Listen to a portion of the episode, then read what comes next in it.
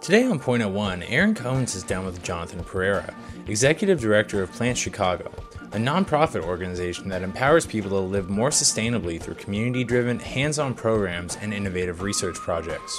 Utilizing circular economy principles, they promote local circulation of materials, nutrients, knowledge, and money.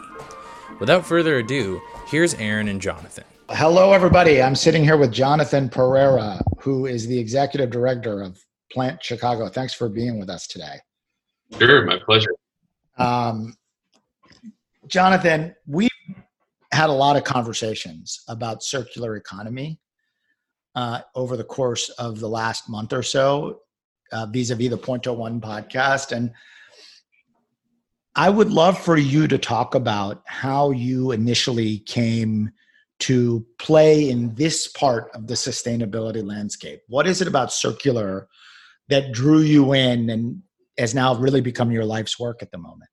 Uh, personally, you know, I, um, as many people, you know, have grown up being uh, highly aware and concerned about all things like environment and sustainability, right? So, for a long time, we talked about I don't know how many years, decades at this point, sustainability. Before that, it was kind of environmentalism, and we, it's had different uh, names and things we've uh, attached to our concern for our ability to to live on this planet for a long, long time. Um, and then I think the concept of a circular economy, which is a relatively new and broadly speaking, um, uh, attracted my attention really to think thinking about um, make it forefronting economic concerns alongside of uh, environmental ones. It is very palatable for talking to individuals who maybe don't see the environment as a pressing concern um, and maybe constantly forefront economics in front uh, of, of the environment or have the false assumption that um, the economy can't grow when you're at the same time as protecting the environment and regenerating the environment. Um, so it's a very attra- it became a very attractive term to think think about much more explicitly around economic terms. Which of these constituencies were you most drawn to? We get caught in this false dichotomy of jobs versus the environment, mm-hmm. um, or economy versus the environment. It's this uh, false narrative that's often pushed um, by some conservative sects, not everybody, um, but there's uh, there are people that will say, "Hey, well, oh, you don't want us to drill for oil; you're against jobs." And um, what that it's just sort of a superficial argument. Um, you know, it's, it's, not that people are against jobs or just want to promote the types of jobs that are going to protect and regenerate the environment instead of uh, constantly extract from it as well. Um, there's a separate issue there when you talk about income um, and, and, and poverty and access there, where, um, especially when we talk about circular economy, um, it, certain parts of the world, they, were already doing it and they've been doing it by necessity for a long time. Uh, if you go um, to Cuba or parts of India, right, you know, pe- people have been recapturing materials and keeping things in use for decades um, out of necessity because uh, maybe you can't afford or don't have access to something buying something new. It's really only in the so-called really developed world and you know the us is uh, kind of a paradigm of this. How are businesses benefiting? We're just getting to the point where i think we're going to see that. So this first year is um, doing baseline work with with the businesses. Um, so we just completed some audits uh, of some of the businesses and we're aggregating some of that data. Plant Chicago went through our own audit process as well of looking at our materials, but also um, our finances, like how much we're spending and where we're spending it, um, and getting an idea of, of where the benefits are flowing, how how much of materials are being diverted, and identifying areas where where more could be diverted. So, I think the the goal within that is to evaluate how much small businesses are doing or could be doing, um, how easy or difficult it is. Um, I think there is small business, all businesses get stuck on this, but we get stuck on just looking at the the direct bottom line of like, hey, if I switch over from polystyrene to compostable, it's going to increase that expense line by 25%. And I'm not, yeah. I can't afford that, right? But there are these other metrics in to be like, you could also reduce the amount of packaging that you use and that that line will not actually grow. Like you might switch over the materials and use less of it. Um, you can also economize, capitalize on the, the marketing around it that you are diverting these materials, right? There is ample evidence that many consumers and users of products they're they're looking at the packaging and what's happening and, and, and what sort of statement you're making with with your product and your processes. So you could in theory increase your sales by um, uh, switching over right to, to some of these practices. So, so who are some of the members of this network, right? Like what kinds of companies that are they? They're all food based right now, and that uh, again, historically, that's who who we've been working with, partly because of our location, but also because I think there's um, very straightforward opportunities there. If your product is food, that, that is inherently something that can be returned back into the environment safely and should be right um, through composting um, but then there's all this packaging around it as well. And food businesses all they have similar they're using similar products and have more ability to kind of share best practices and like um, problem solve together. So the other concept of this network and creating like a leadership network is that it's an opportunity for businesses to connect um, at a values level, knowing like, hey, we're all working on this. I'm having this trouble with this. Have, has anyone else come up with like a solution for this? Like, who are you using as a packaging supplier? What do you do? Like, we, you know, the industry might say that you have to use a specific type of plastic in order for to meet a health code, right? It's a problematic plastic. How do we actually make sure that gets recaptured and just doesn't end up in the landfill? So, part of it is it's a value statement and bringing small businesses together and identifying who shares these values and wants to work on it to get wants to work on these things together. Are, you, are there are there other examples of this kind of organization, Plant Chicago, in other cities? Uh, and do you have a network of these kinds of NGOs? Uh, there are, I think, there's many different mission aligned nonprofits and val- definitely values aligned. I mean, just in Chicago alone, um, we think about a rebuilding exchange, which um, uh, so I'll say I don't. I'm not aware of other nonprofits that have circular economy explicitly tied into their mission, like that phrase. But the way right. that they're operating and they're, you know, what they're doing is that uh, is the core circular economy practice. So, like the rebuilding exchange, actively um, diverting construction materials from the landfill and then reselling it. So there's an economic activity there, right?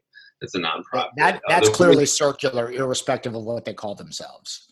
Right. Yeah, yeah, yeah. And I think that they would recognize themselves as a, a circular business as well. Um, but it's that phrase isn't a part of their their mission statement, right? There are um, composters all over Chicago, right? People diverting food waste from, and that's an inherently not just a circular economy, uh, uh, a company, a process, but also like it's a hyper local one, right? There's very little economic incentive to ship compost across the country. Um, I know it can happen. It goes in bags, but um, there are uh, there's the waste shed, another one where you know there are um, uh, Chicago Creative Reuse Exchange, these nonprofits that are you know like material warehouses for teachers to reuse things or artists right to, to reuse. So it's taking interesting things or things that might have some kind of value and, and getting it back out there. So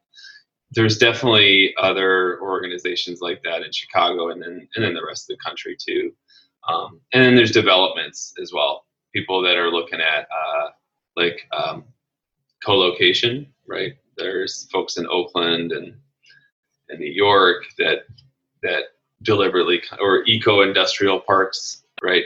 Um, that look to like co-locate values aligned businesses together um, and see what happens from from that co-location. There's a lot of organic stuff that can happen, uh, or you know, movements and collaborations that can happen just from co-location.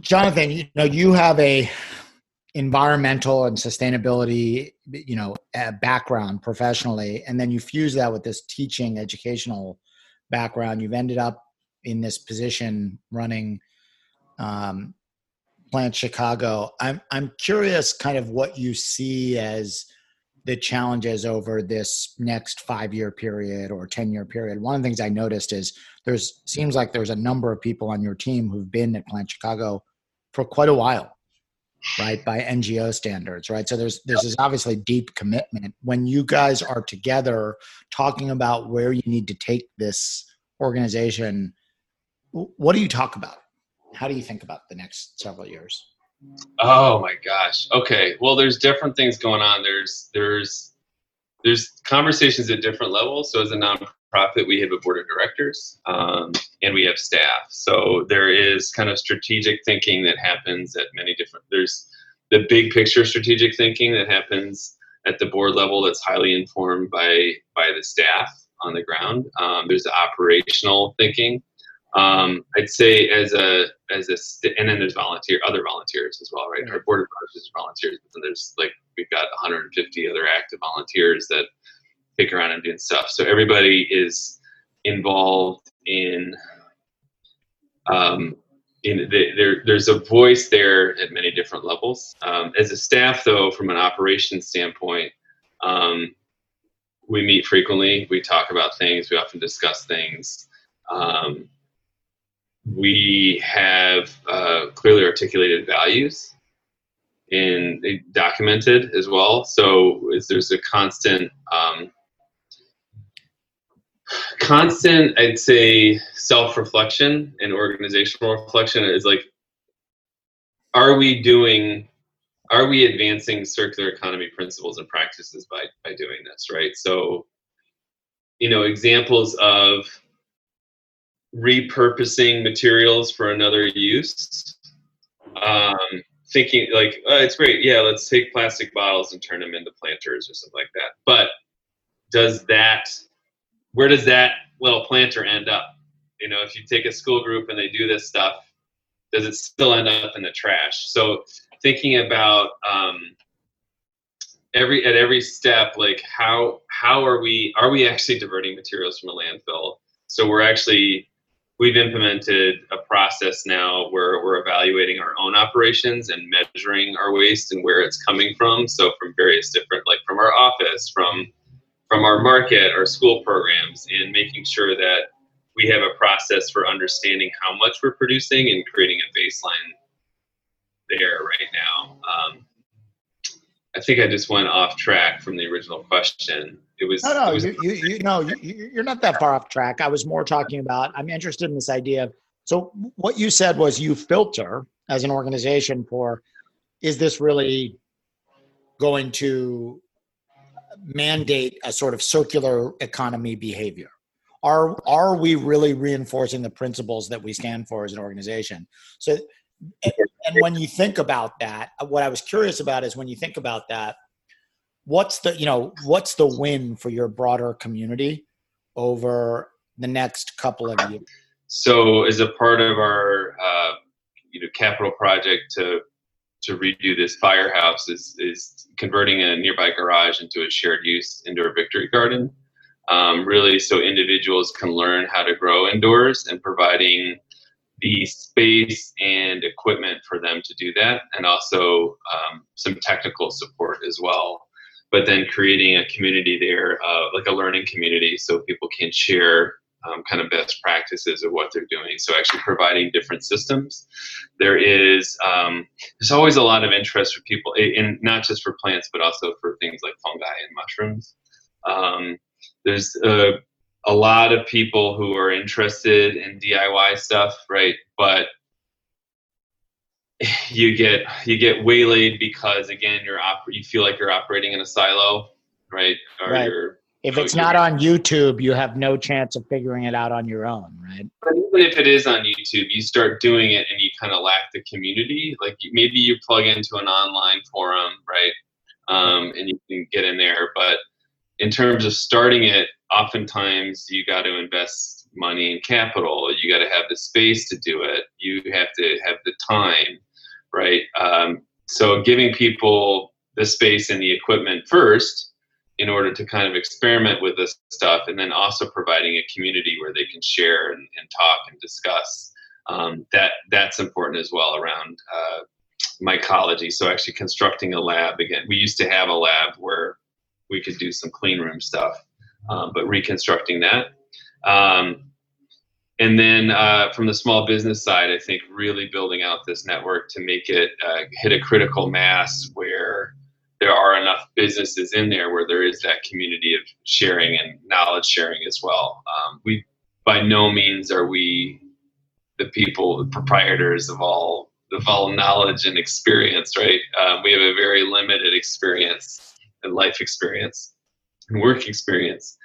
Um, and each business comes with their own, an individual comes with their own set set of experiences and knowledge that um, uh, can can can be shared. It shouldn't shouldn't it can't come from from us right? We don't know.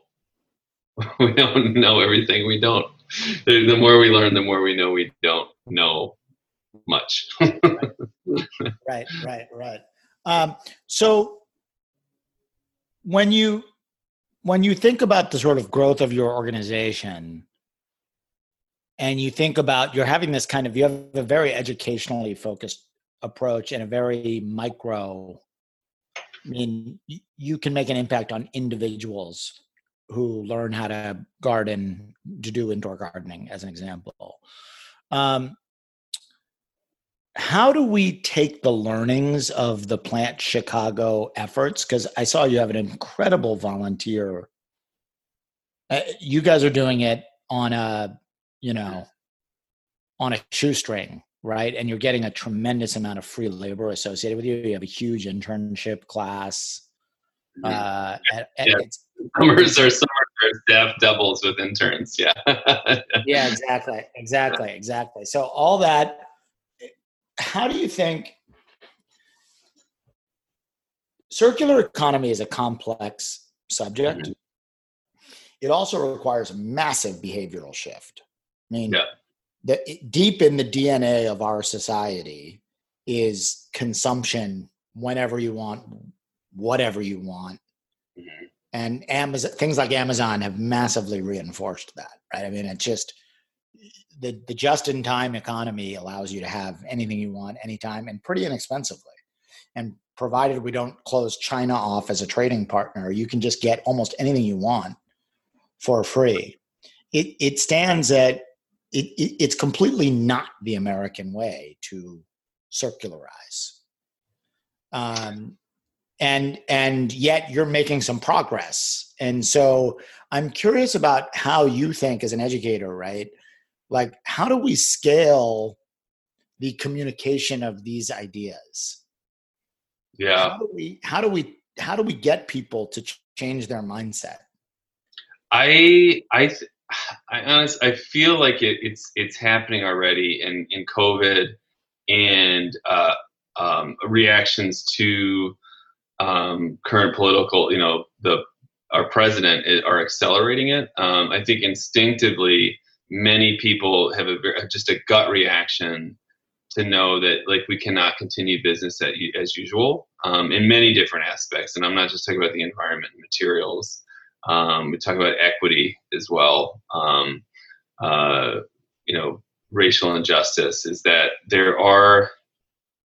How do we put it? I think the at the beginning of your comment or your question was you you you said um, how how American it is to consume, right? And there is a, there is an existential battle right now. I think playing itself um, implicitly in our political system around how how we consume um, and